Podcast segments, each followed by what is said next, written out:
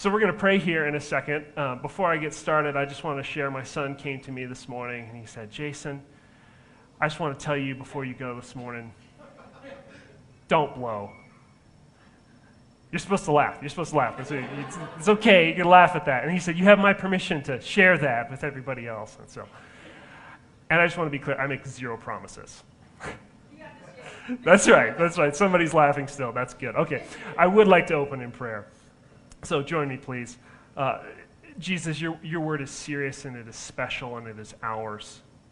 And we're thankful that you've given it to us. And so I pray, Lord, that you would apply it now to our hearts and to our minds and to our lives. Thank you for this opportunity, Lord Jesus. Forgive me of my sins, for they are many. It is in your name we pray. Amen. So, if you want to turn with me to Genesis chapter 17, that's where we're going to spend some time today. We're one week out from Easter. One week out, yeah, it's, it's still exciting, except there's no bells, so it feels a little less exciting. But nonetheless, even without the bells, uh, the global church is still in a season of hope. And I say that because I, I don't think it's an exaggeration. There may not be a better time in our society to have a message of hope than right now. I happened to read a study that was published, it was published in February, I read it this week. It's titled, titled America's Crisis of Despair. And it highlighted several things that are driving despair in our society. One of those things is the economy.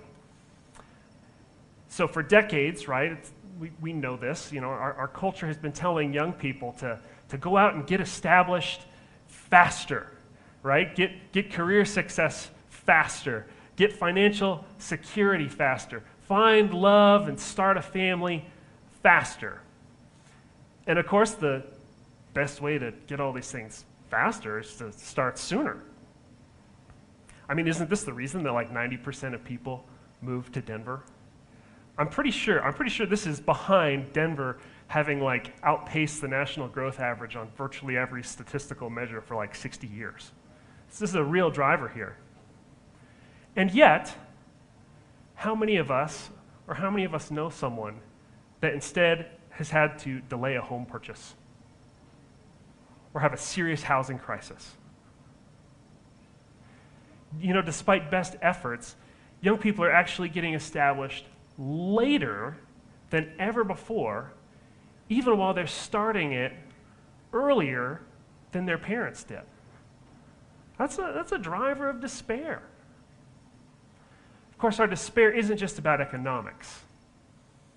Despair affects our well being and our health. Dangerous driving, risky social media use, and drug use have all been tied to perceived levels of individual despair. And despair can even be a killer. The numbers I see from 2005 to 2019, an average of 70,000 Americans died annually from what is known as deaths of despair. So, this is alcohol poisoning, drug overdose, suicide. 70,000 people a year. You add that up from 2005 to 2019, that is more deaths than have occurred in all of U.S. history of armed conflict, every war. It's a lot of people. And that's just up through 2019. What happened in 2019. You all are trying to forget. Nobody wants to say it out loud. Don't say it out loud, Jason. I know. And then we had COVID. Then we had COVID. And COVID exponentially increased American levels of despair. But fortunately, that's all over now, right? Wah, wah, I'm going to give you a little test here. I don't want anybody to raise their hands or anything like that, but I happen to have the top three psychological reactions to COVID according to research here, okay? So you can give yourself a little test and tell yourself, oh, did I have any of these in 2020, 2021, maybe this year? Number one, maladaptive behaviors like binge eating. It is eerily quiet in here right now. Can I just say that out loud? Number two, emotional distress like anxiety or depression.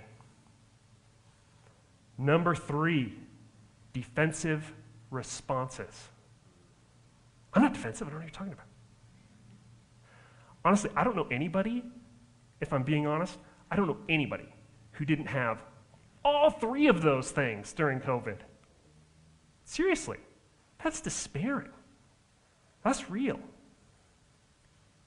So this morning, while we're still in a season of hope, I, I want to take a deep dive into this Christian message of hope.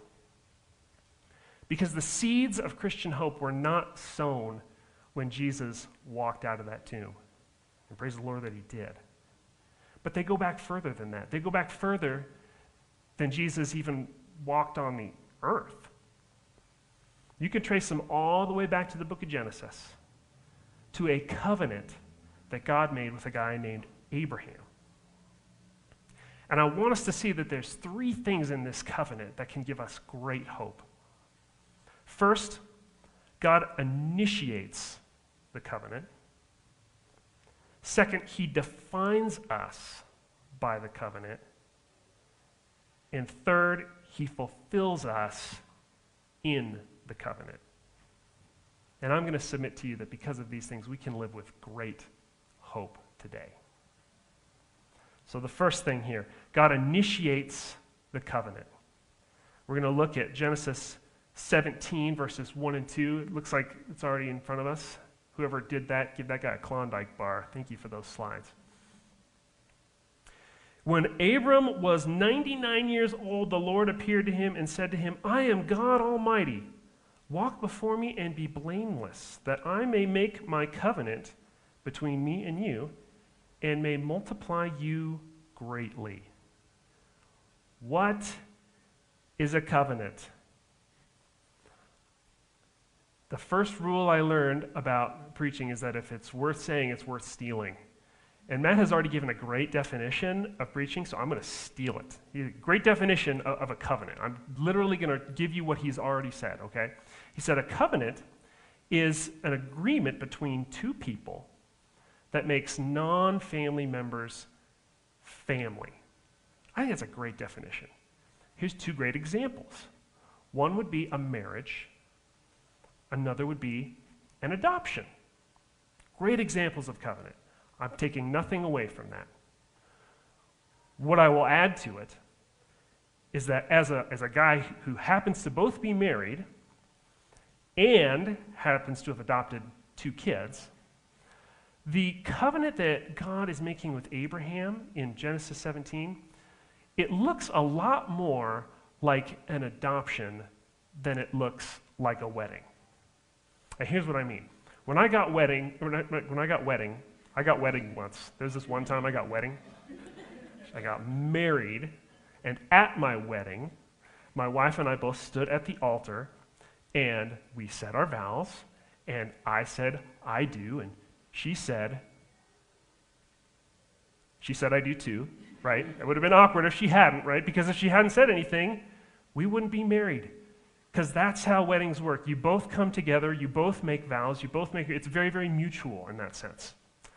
Uh, however, when we adopted our, our two youngest kids, uh, two separate adoptions, we stood before the judge, and the judge said, Do you guys want to adopt? Kelly and I, do you want to adopt? We said yes. The judge didn't ask our then three year old kids, do you want to be adopted? Now, there was certainly testimony from you know, outside witnesses that we would you know, not ruin their lives, which that still remains to be seen. They was certainly, you know, they certainly, we certainly talked to our kids about it before we did it, right? But uh, the bottom line is this a three year old kid who needs a family is not an equal party with the adults that want to adopt. In the same way, God's, in God's covenant, we are decidedly like the young children. we are decidedly the lesser party. We don't really know what's going on, it's just sort of happening to us. And yet, God makes his covenant with us anyway. If anyone here has ever tried to make a deal with God, you, you kind of know this from experience, right? Anyone ever said something like this? God, if you, if you just give me that spouse, if you just give me that job, if you just give me that kid, if you just give me that house, whatever it is, then, right? Then I'll follow you, then I'll go to church, then I'll, I'll quit my porn use, then I'll become a missionary in Tajikistan or, you know, whatever it is, whatever the deal is, right? What do we make these kinds of deals with God? Normally, it's because we see our hope evaporating before us. We really wanted that spouse. We really wanted that house, and we, and we see the hope of it slipping away. And so it's, it's a last, it's a last ditch effort on our part to hold on to that hope.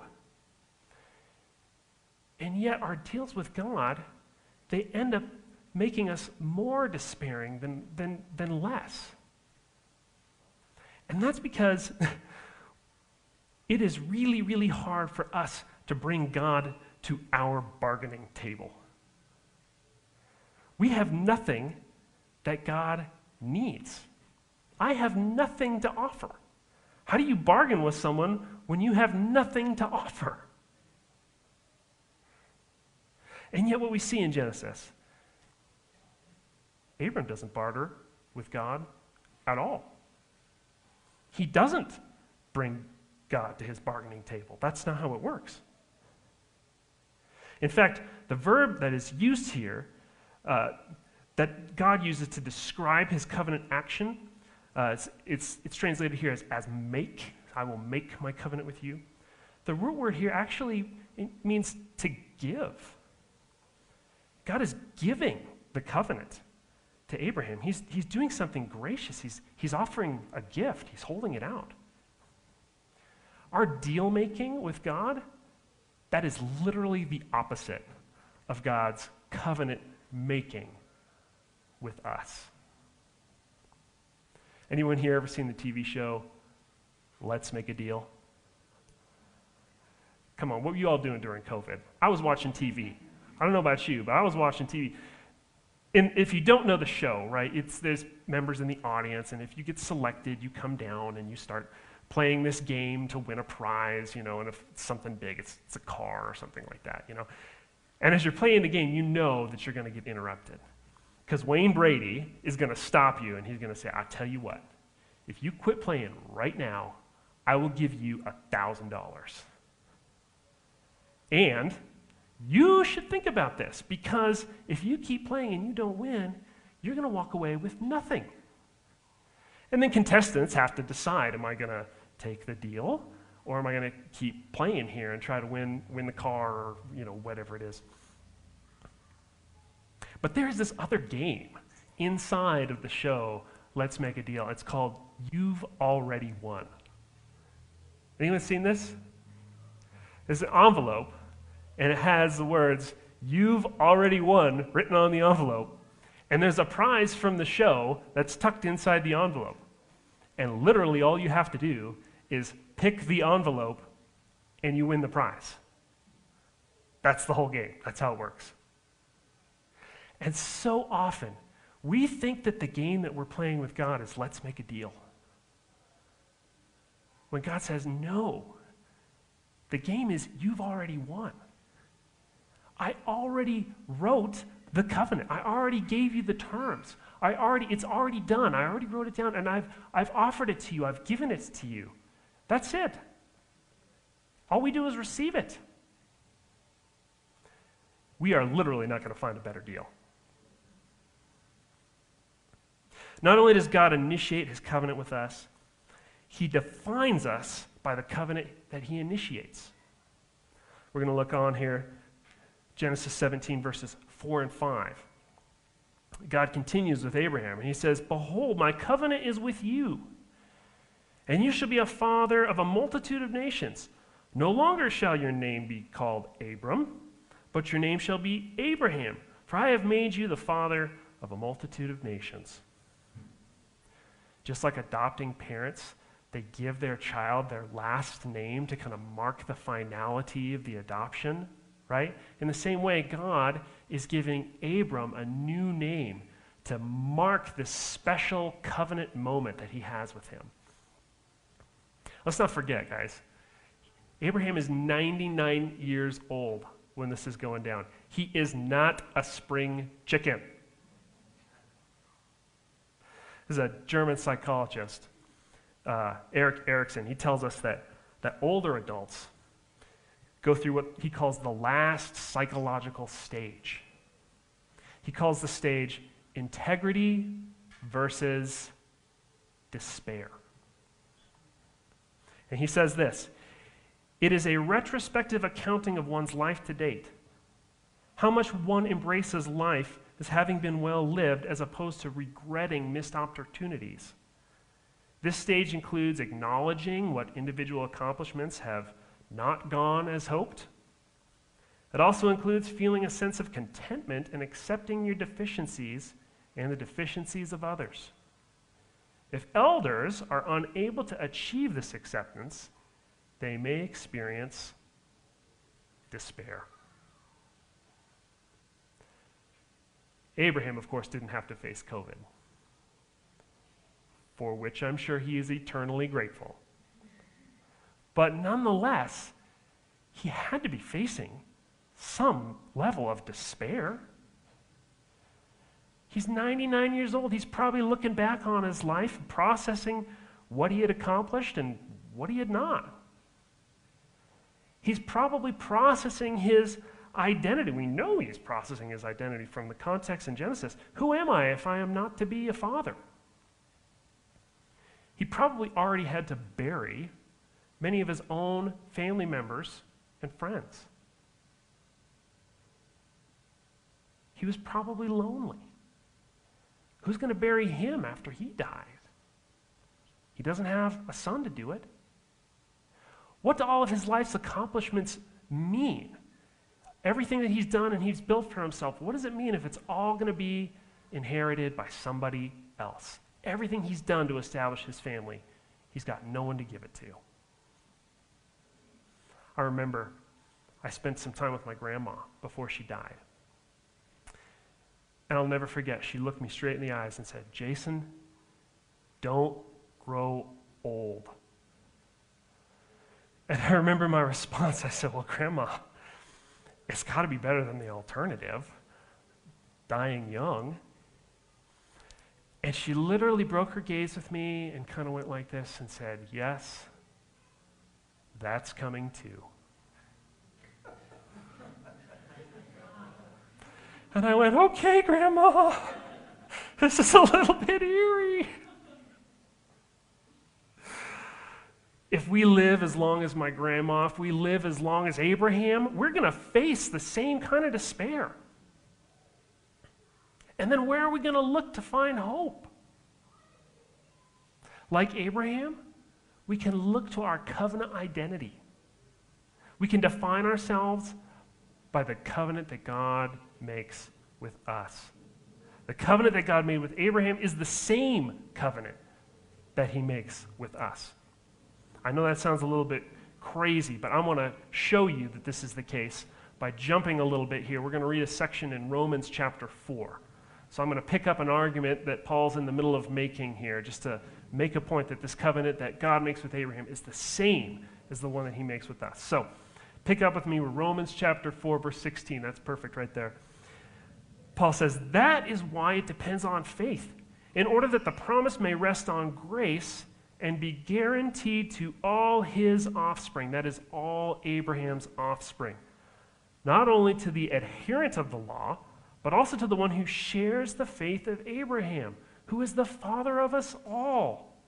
As it is written, I have made you the father of many nations. That's a direct quote from Genesis 17, right where we just were. In the presence of the God in whom he believed, who gives life to the dead and calls into existence the things that do not exist in hope Abraham believed against hope that he should become the father of many nations.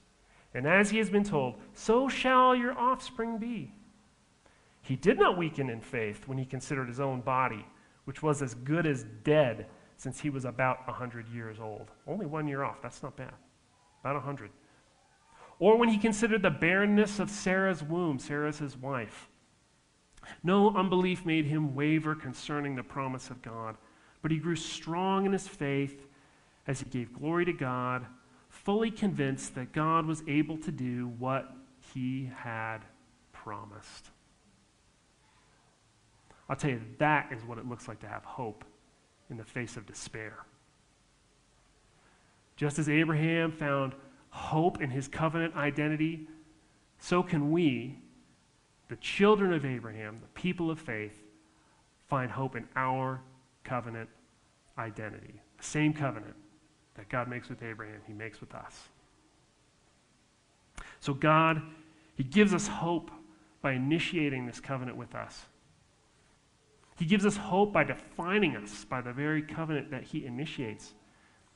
And he will also give us hope by fulfilling us by the same covenant. Flop back once more to Genesis. If you're a flopping back and forth kind of person, we're going to read two more verses here in Genesis 17. We're going to read 6 through 8. God says, I will make you exceedingly fruitful, and I will make you into nations, and kings shall come from you. And I will establish my covenant between you and your offspring after you throughout their generations for an everlasting covenant, to be God to you and to your offspring after you and I will give to you and to your offspring after you the land of your sojournings, all the land of Canaan, for an everlasting possession, and I will be their God. See, in Genesis, God is constantly setting things up to be fruitful. He creates the universe, He creates the world, He creates grass and trees in the world. He creates a garden in that world. He puts Adam and Eve in that garden. And what does he say to them? Be fruitful. And that lasts for like a solid five seconds. Because immediately they have kids, right? And then Adam and Eve's own kids, one kills the other. Okay, say, say whatever you will about that. It is decidedly unfruitful fruitful. so the story goes on, it's getting worse and worse, and God basically decides he's going to start over. And so uh, he, he's going to flood the earth. He floods the earth, but he saves Noah. He saves Noah and his family and the animals and the ark.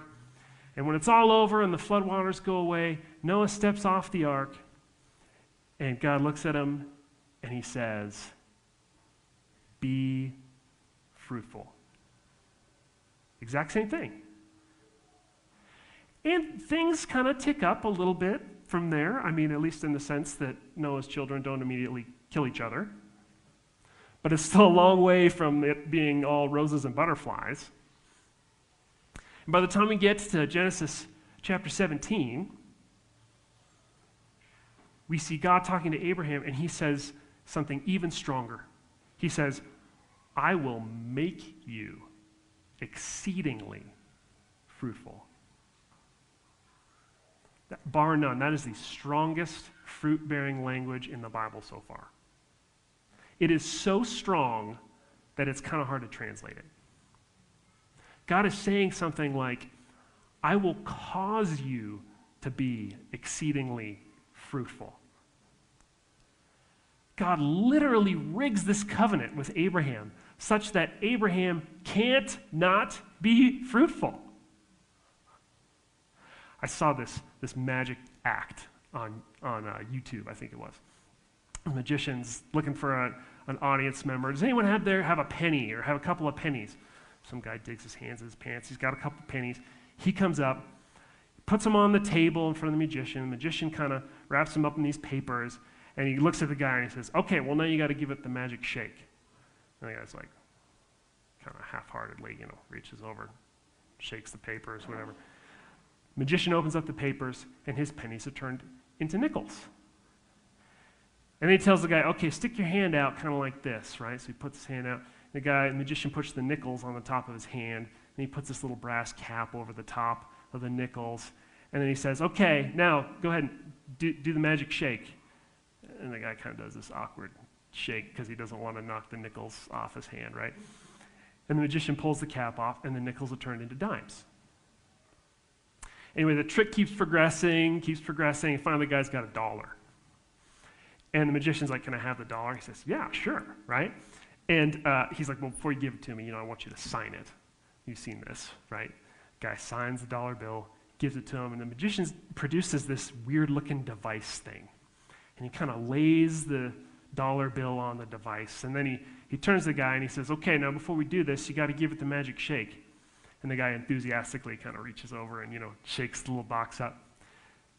You see the magician roll this kind of thing, kind of a roller over the top of the bill. And as he rolls it over, you see George Washington's face disappear and Ben Franklin's face appears. And he pulls out the bill and he gives it to the guy and he says, Is that your bill?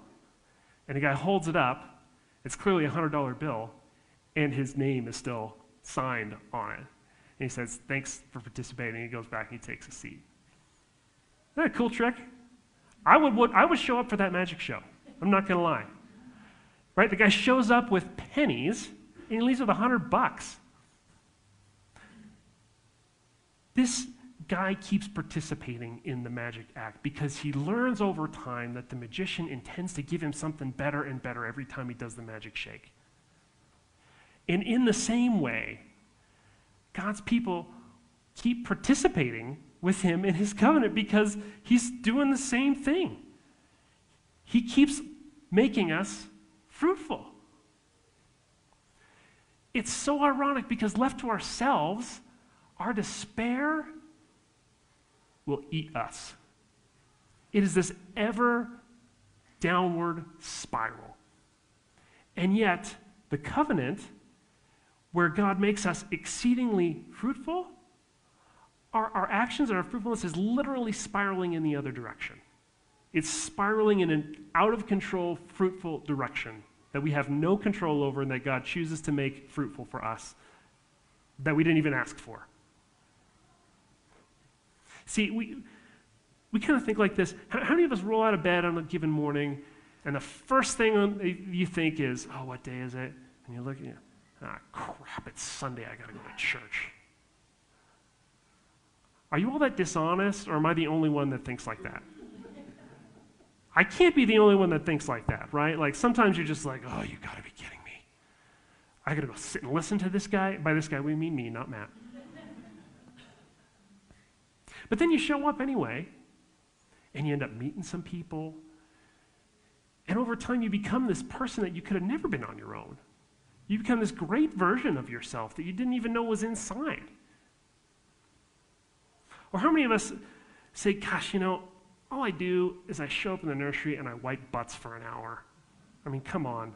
Nothing glorious about that. But you don't realize that what you're doing is you're giving somebody else an opportunity to show up, and somebody else an opportunity to meet other people, somebody else an opportunity to experience that same kind of transformation. Or how about this? How many of you have ever tried to share Christ with somebody and end up putting on a free comedy show? Anybody ever done that? Anybody in that person? Yeah, like you literally you say all the wrong things. You forget to say all the right things.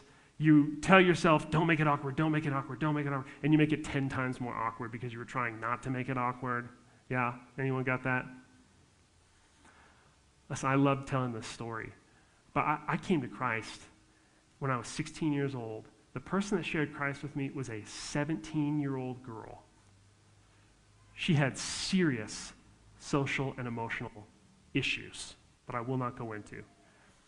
She had no training. She had maybe six months of church attending experience. And here's the best part she did it over the phone. Okay, not FaceTime, not Zoom, over the phone. I have coached a lot of people how to share their faith, and you know what I never do? I never say, you know what would work really well is if you picked up the phone and just gave them a call and then just worked it into the conversation on a phone call. Yeah, I, I heard her and I put my faith in Christ for the first time that way. And I don't, who knows whether I'd be walking with God today if she hadn't shared with me. I got to tell you, God simply causes his people to be fruitful even in spite of our, our half hearted attempts, our weak faith, our attempts to break the covenant, our everything else that we try to do. God still makes us fruitful. And in my experience, there are just few things that are so satisfying as to do something with a broken faith, a weak faith, and see God take it and multiply it and make it exceedingly fruitful. It is deeply fulfilling to see that. And it should give us great hope. So I say to you this morning let the God of the covenant be your hope. Ask yourself, what is that I really hope for? I mean, if you're honest, like, what is, it, what is it the thing that you really hope for? Is it, is it a better financial position? Anyone out there hoping for the uh, Jeff Bezos super yacht? You heard about this thing? He's having a yacht built for himself that's longer than a football field. It's a yacht so big that it has its own, wait for it, support yacht. the support yacht purportedly has a helipad. Is it because it couldn't fit on the football field yacht? I, I don't know, right? I didn't even know what a yacht was until I learned that there was this thing called a super yacht. Now I want one. is that what our hope is? Is your hope in something else? Is it in sex? Man, I hope that I get the best sex of my life. Man, I hope that I can have sex with all the beautiful people. I hope I have sex with like dozens of beautiful people before I die. Maybe hundreds of beautiful people. Wow, that's what I. You guys are like not sure whether to laugh or to throw up right now. kind of see it on your faces. But my point is this if we're honest with ourselves, some of the things that we hope for, man, if we said them out loud, they would sound ridiculous. But for some of us, this morning, it's not a shallow and false hope that we're shooting for. That's not our problem. Our problem's not a false hope, it's a real despair. It's a despair so real that hoping in anything feels like a dare. And in a country that's in a crisis of despair, with a slumping economy, with rising COVID cases, with an escalating conflict in Ukraine right now, I got to level with you. Your chances of coming out of despair on your own are not good. The odds are not in your favor. So I want to be really clear, okay? If you, if anyone else here thinks that they are struggling with a serious mental health issue, one sermon on hope is not enough to rearrange your mental furniture. It's not going to do it. Come find me afterwards. Come talk to Matt afterwards. Let us refer you to some wonderful professional people who can, who can help get you healthy, who can give you the gift of healthy ears and healthy gray matter between your ears, help you rearrange that mental furniture so that the next time you hear a message of hope, you're in a healthy position to receive it. We all need hope. It's been said that human being, they can't live five days without water, can't live five minutes without oxygen, but they can't live five seconds without hope. So I hope, I hope that you see the hope that God lays out for us in His covenant. It is an exceeding hope. He initiates it with us without us even asking. He says, This is who you are. He defines us by this.